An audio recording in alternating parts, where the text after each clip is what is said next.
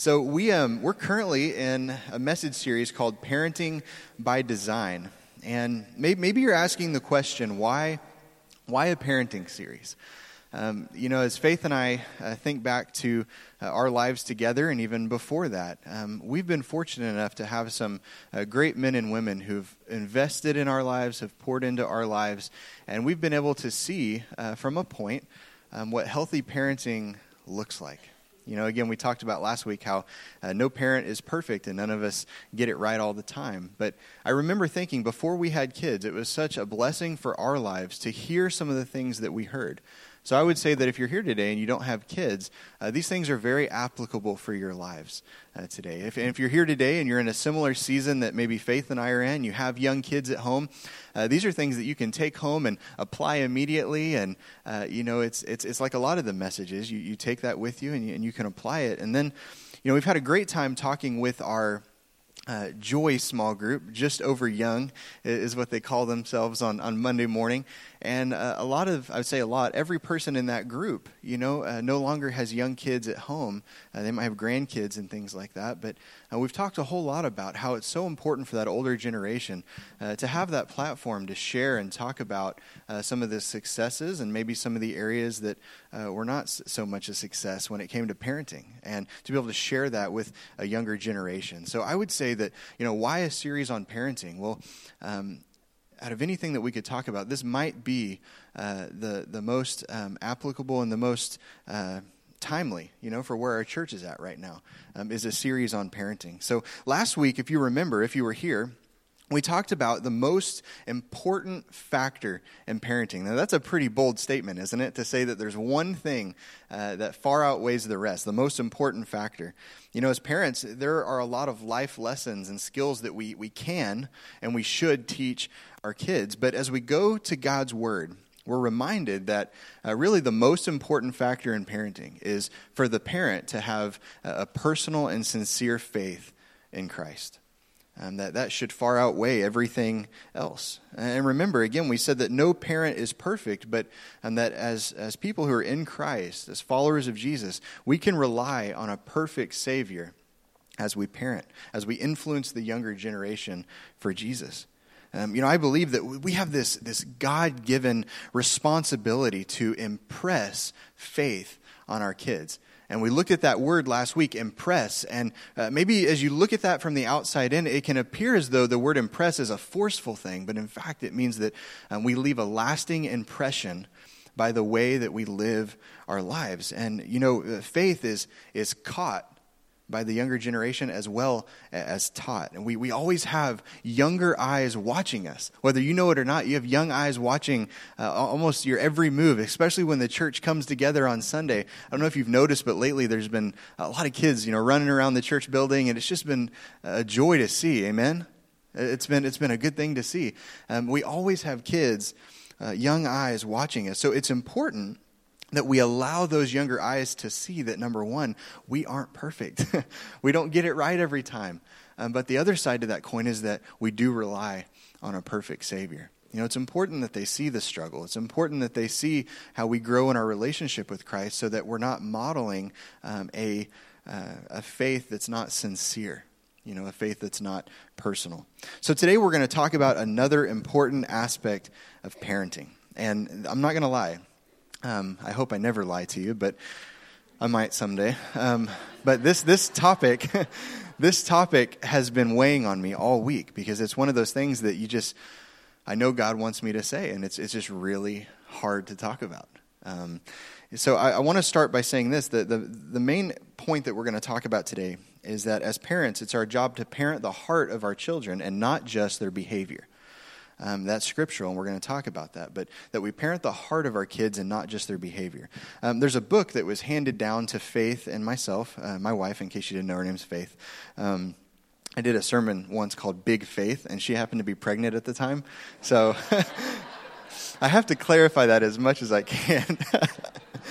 so there was a book that was handed down to us, and maybe you've read it, maybe you haven't. It's called Shepherding a Child's Heart uh, by Tedd Tripp. And this book has been so influential for us, um, just with having some of those foundational parenting uh, tips. And it was given to us by a pastor and his wife that we value their parenting style. Um, we value their leadership and how they have been mentors in our lives and, and really how they live out their faith. So I want to say just right off the back that um, some of the points that are going to be in today's message have come uh, from this book. Um, they've been adapted, uh, I guess you would say, uh, just because this book has been so influential. But um, I would also say this like anything that we hear, um, like anything that we, we see, it's important as followers of Jesus that we test those uh, truth claims against God's word.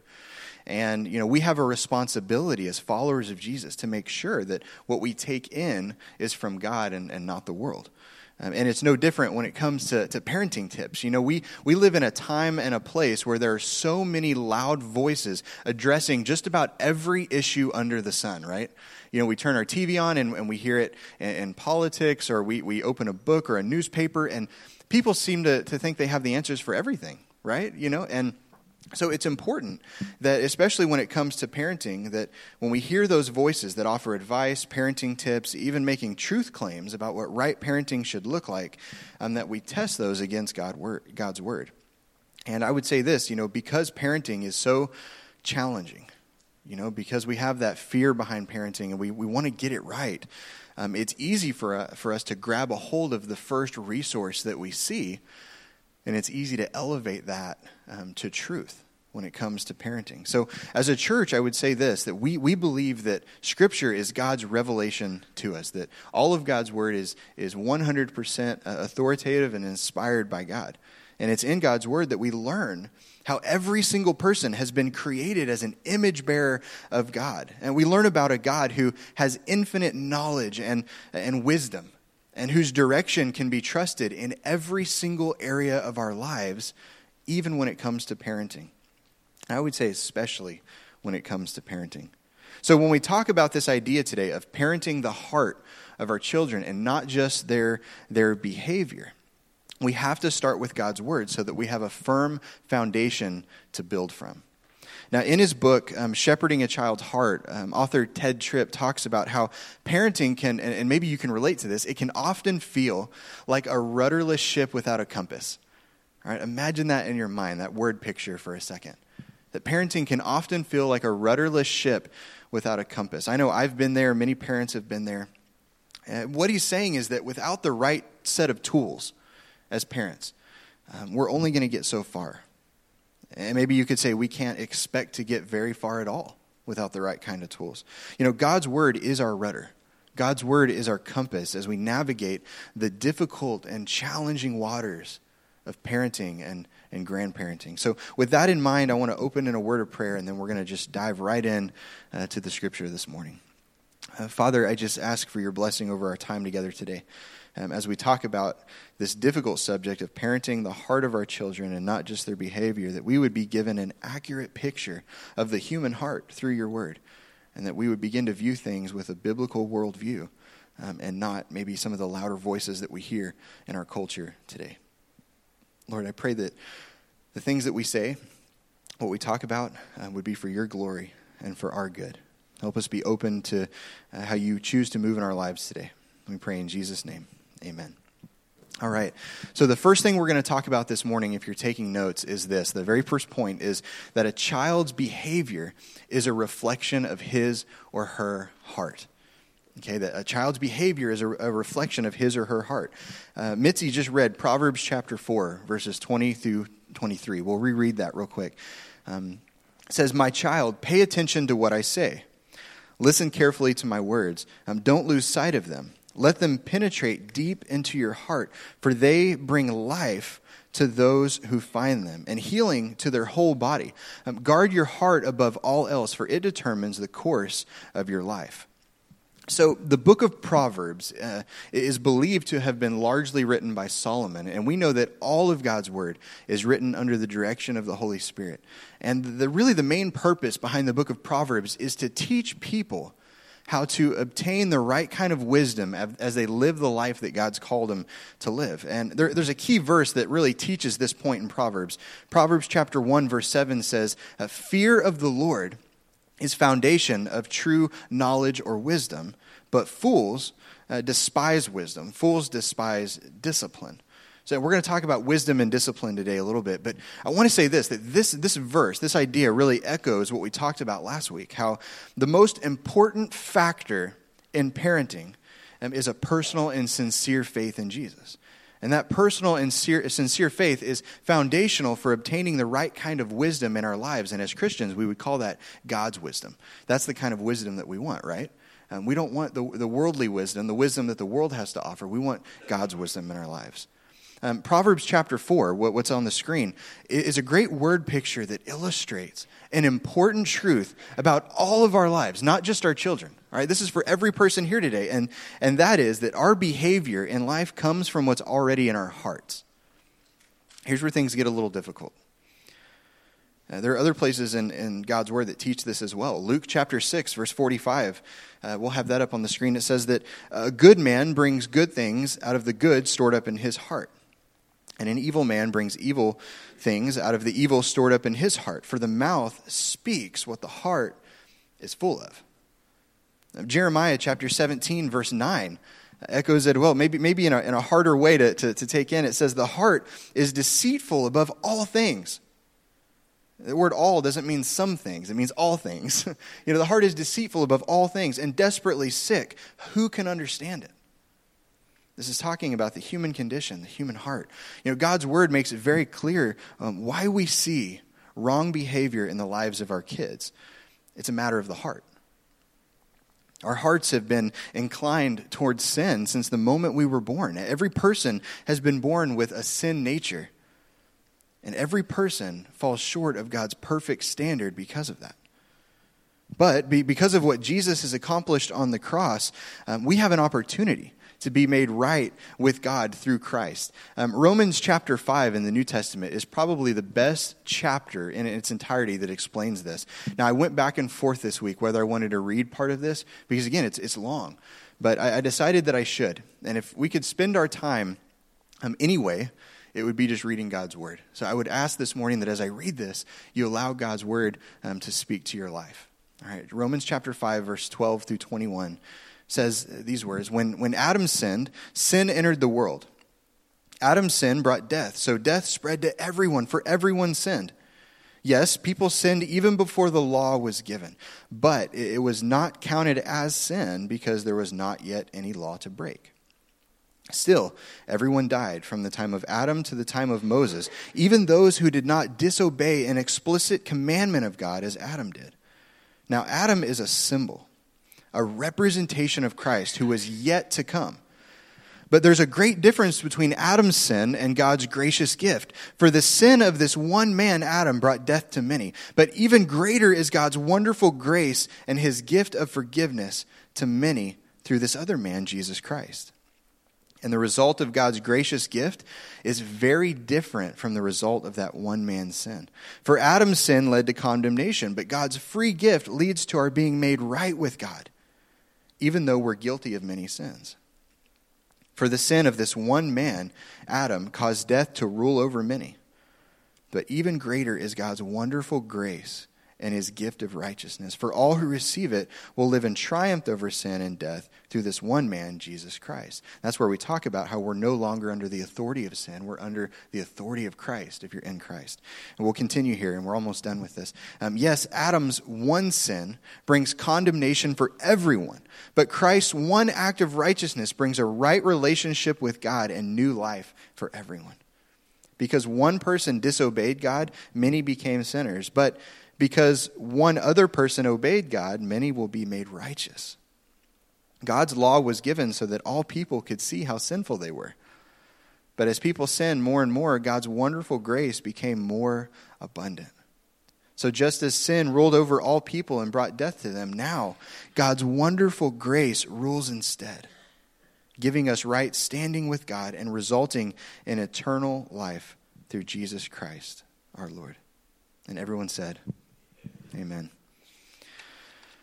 You know, all of these verses that we've read this morning, they bring so much clarity um, to the condition of the human heart, but I would say uh, for this topic of conversation, so much clarity to the role of parenting. They teach us that behavior has never uh, and is never the, the main issue. The issue has always been the human heart. You know, my wife and I, we get sidetracked by our kids' behavior all the time. All right, here's an example. Um, and it causes us to lose focus of the real issue. So, so here's the example. We'll, we put our kids to bed about every night around 7.30, 8 o'clock. Right? We have a bedtime. We have routine in our house. And uh, we tuck them into bed and we explain to them every single night, every night, that they're not allowed to get out, uh, get up from bed for any reason other than an emergency. All right, so using the restroom, if someone's bleeding, and uh, we ask them these questions when they get up: Is someone bleeding? Do you need to use the restroom? But it's inevitable that one or more of our kids sneak out of bed numerous times, almost every single night. And, and, they do that to get up and play with toys. They sneak into the kitchen for a snack. And here's the thing they have to get to the kitchen uh, through the living room. And that's where Faith and I are sitting. It's almost like they don't think we see them. All right? And last night, I kid you not, I'm, we're sitting on the couch and we're watching TV. And I look over and I see Phillips, and he's crawling like an army crawl on the ground, our three year old, underneath Faith's chair. And I'm talking to him, and Faith's looking down the hallway like I'm a crazy person because she can't see our kid. But he's made it like halfway. And I thought, you know, I, I should just give this one to him. You know, he's tried, he's tried so hard. but here's, here's the thing Faith and I, we, we give them clear instructions as their parents um, to stay in bed. That's the instruction, that's what we expect of them. And they choose to, to disobey. They choose to, to get out of bed. And, you know, I, I remember being a kid. All right, I remember when, when I went to bed, sometimes you're just not tired, right? Sometimes your, your, your mind is still going and you want to get up and play. And why does mom and dad get to stay up? You know, we've had that question a, a lot. And uh, we've probably had some great answers and probably some not great answers for that. But when, when, when our kids disobey, here, here's the point that I'm trying to make is that it's, it's easy for us to just address the behavior and not take the time that's needed to help them understand why they chose that specific behavior, uh, to help them understand the decision uh, that was made. You know, for many of us, our kids behavior is, is like the alarm that we hear ringing. All right. Now, the alarm goes off here at the church. Uh, it's gone off like two or three times since I've worked here. The kids will be in the preschool, and I don't know if you've noticed, but we have little alarms around the entire building. So I'll be sitting in my office, and I'll hear the alarm, and I'm not kidding. I jump out of my seat. You know, it's that scary. It's so, and it's loud. I almost have to leave the room. So our kids' behavior is almost like the alarm that we hear going off. It's, it's annoying, right? And we want to do whatever we can to just turn off the alarm. But think about an alarm for a second, because alarms serve a greater purpose. They inform people, and I would say in this case, parents, of the actual threat that exists behind the alarm. As parents, I believe that Scripture teaches that it's our job to find the problem and find ways to help our kids recognize the problem or the reason for the alarm.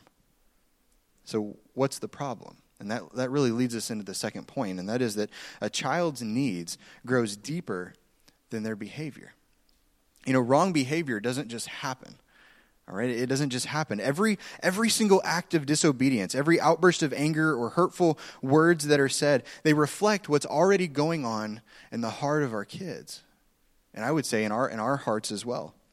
When we decide ahead of time that we're going to address the real need that exists and not just the behavior that we see or not just turn the alarm off. We can begin to help our kids get to the root of what's really going on in their lives. So, if, if all we're after is a change in behavior, if that was our goal, if we see the alarm going off, if we see the behavior of our kids, and our only goal was to, to help them not have that kind of behavior, I want to suggest something to you this morning. We're setting our kids up to live like Pharisees. You say, well, Craig, that's kind of harsh. That's the reality. Here's what I mean by that. You know, if all we ask them to do is fix their behavior instead of focusing on the need behind the behavior, we help them develop a counterfeit faith, not that personal and sincere faith that we talked about last week. A great example of this, probably my favorite, is in Matthew chapter 23, verses 25 and 26. Jesus, uh, in, in this in this scenario here. He says, What sorrows await you, teachers of religious law, and you Pharisees? Now, he's not talking to parents right now. He's actually talking to Pharisees and, and, and teachers of religious law. He says, You hypocrites, uh, for you are so careful to clean the outside of the cup and dish, but inside you're filthy, full of greed and self indulgence, you blind Pharisee. First, wash the inside of the cup and dish, and then the outside will become clean too. Jesus, in this scene that we're given, is condemning the Pharisees and religious leaders in his day because they were great at making people think that they had a strong relationship with God by the way that they looked on the outside and, and by the way they behaved. It was all about behavior, making sure that you got all 600 plus uh, man made rules right. You know, making sure that when people saw you, they thought highly of you. And Jesus is saying you can work so extremely hard by having the right kind of behavior and still have a heart that doesn't love and honor God on the inside. I would say it's that way in our churches as well. We can work so hard at making sure that we look the part. We can work so hard to make sure we have the right kind of behavior. But the issue is still the heart.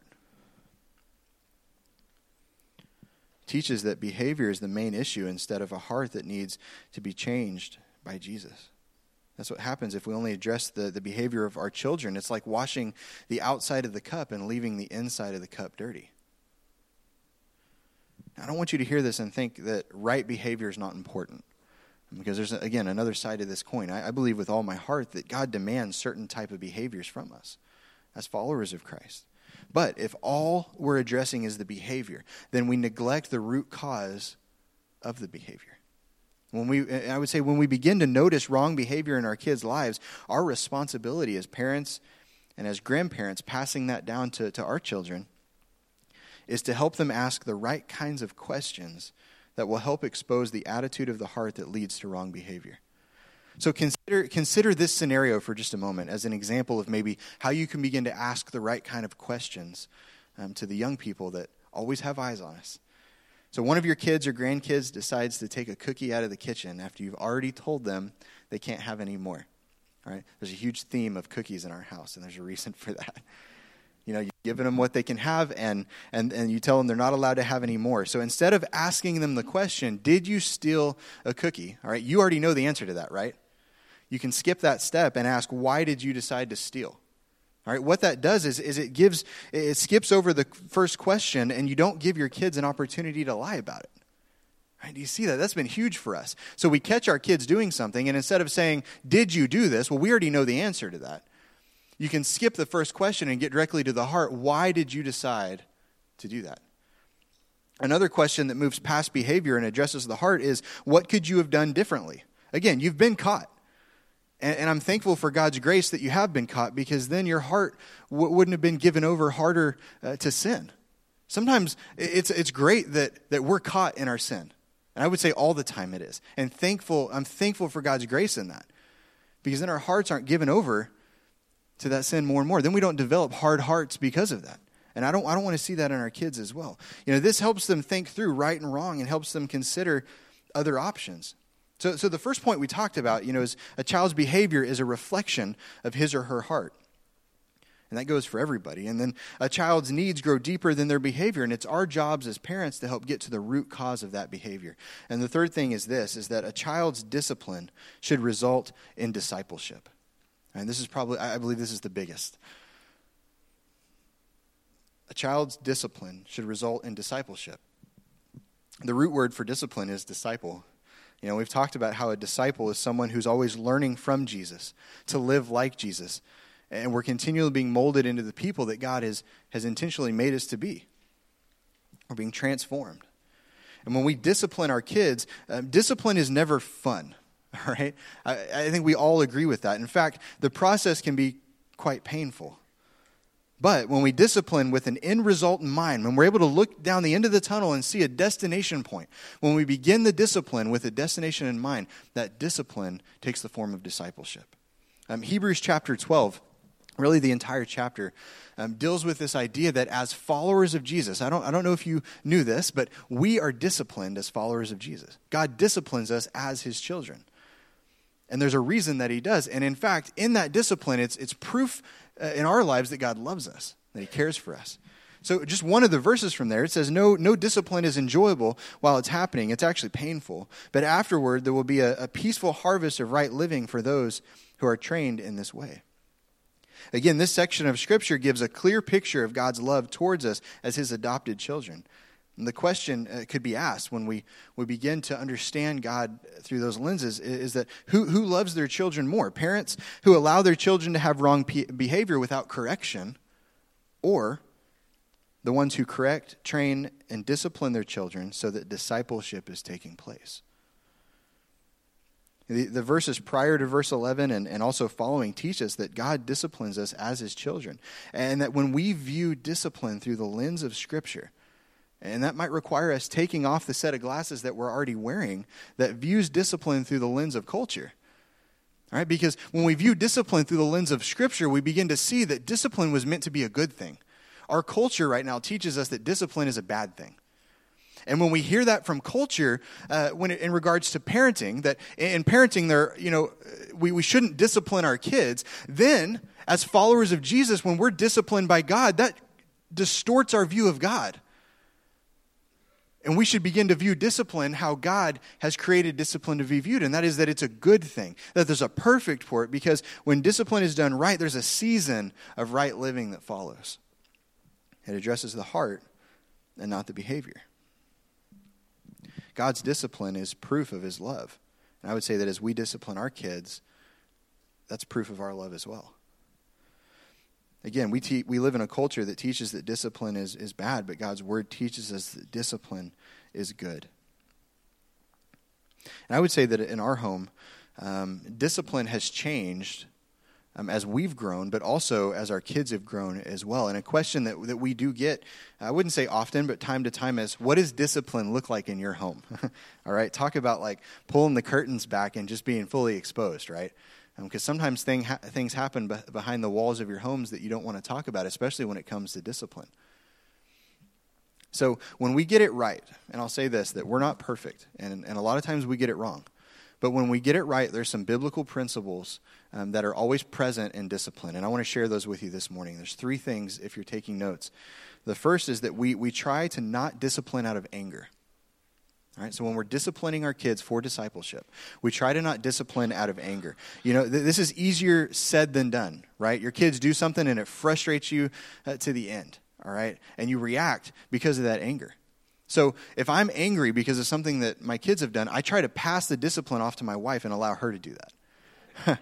you, you laugh, but that's, I'm, I'm dead serious. And if she's angry at something our kids have done, she'll pass that off to me because we don't want to discipline out of anger. And again, we don't get this right all the time, but we don't want to lead that way. The second thing is that we try and ask questions that lead back to the heart instead of asking questions that give our kids a platform to lie uh, to our face. So instead of asking if they did something wrong, we ask why they chose to do it. And this addresses the heart and the motives behind the behavior. And then we're able to have that conversation of why it was right or why it was wrong.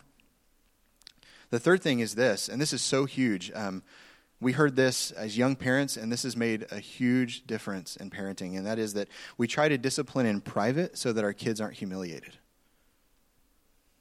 I want to say that again. We, we try to discipline in private so that our kids aren't humiliated. Um, discipline is supposed to draw our kids closer to us. Remember, um, if, if God's discipline towards us draws us closer to Himself, if it's, um, if it's evidence of His love for us, our discipline towards our kids should be the same. Uh, discipline is, again, it's supposed to draw them towards us. And, and in this way, discipline is discipleship. So I would say that screaming and yelling at our kids in public, it only makes them angry towards us instead of showing them that we care enough to take the time to help them understand the heart issue behind the behavior. All right, so say we're in the grocery store, right? That's one of the hardest places to not discipline in public, right? Your kids do something and it, it takes everything in you, especially if you're by yourself. And I would say, too, you know, we have, we have a team. We're able to do that, but not every home has that. You know, we live in a culture and a day and age today where mom and dad might not be present. So how do you how do you begin to do that? You know, if you if you take the, the situation in the store, we've talked about, well, as hard as it is, you know, we tell them that there's gonna be a conversation and then we stick to our word.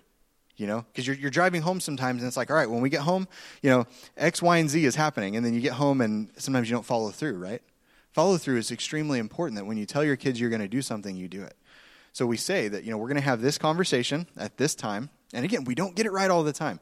But when we do, and we, we make sure that we don't discipline in, in, in public because we don't want to humiliate them, Right? And I would say too, like with our kids' classrooms, if you serve in the in our kids' classrooms, we're actually working right now on a discipline policy for our church, um, for our kids, just a guideline for teachers. Like, because sometimes we discipline one way at home, but how do we do that at church? What's the right way? You know, and what's a way that's going to honor the moms and dads in our church and, and really um, follow their example um, in, in, in that type of discipline. So I would say this that when we choose, when, when kids are in classes, we, we pull them aside away from the group. You know, we, we take the time to talk with them. We don't just outburst in anger. It's the same thing with our kids. You know, when something's going on with the group of them, we'll pull them aside. We go to another room and we'll sit and we'll talk. We'll talk through that and we'll ask those questions of what leads to the heart. So God, God's word teaches us that all behavior um, is linked to the heart.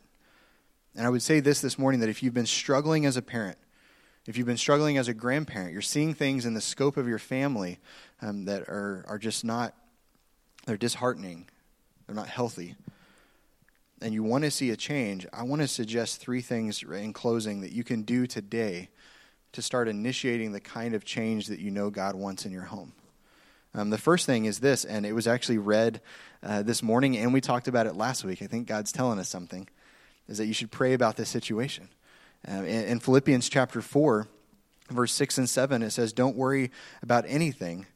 Instead, pray about everything. Now, I won't get into it, Bill, but your comment about uh, the Apostle Paul this morning and that if he might have been on something when he wrote this, you've really set the bar high for the rest of us now. So we, can, we can say whatever we want, I guess, up here. That's the kind of church you're in today. No. Um, don't worry about anything. Instead, pray about everything. Tell God what you need and thank Him for all He's done. And then you'll experience God's peace, which exceeds anything that we can understand. And it's that peace that His peace will guard your hearts and minds as you live in Christ Jesus. So I would say the first step today, and I know this is, it sounds kind of cliche, but prayer should be our first line of defense, not our last. And as a parent or a grandparent, if you're frustrated today, pray about the situation. Ask God to intervene. Give him, give him what's on your heart. The second thing is, is that you should seek wise counsel. This is so huge. Um, Proverbs chapter 27, verse 17 says, As iron sharpens iron, so a friend sharpens a friend, or one friend sharpens another. And then in Proverbs chapter 12, verses 15, it says, um, The way of fools seems right to them, but the wise listen to advice. I would ask this question this morning, a rhetorical question Are you a person that listens to advice? Or do you only like to toot your own horn and listen to your own advice? You know, as parents, it's so huge that we listen to the wisdom of those who've gone before us. And I would say for the older generation in the church today, um, this is a huge role that you can play.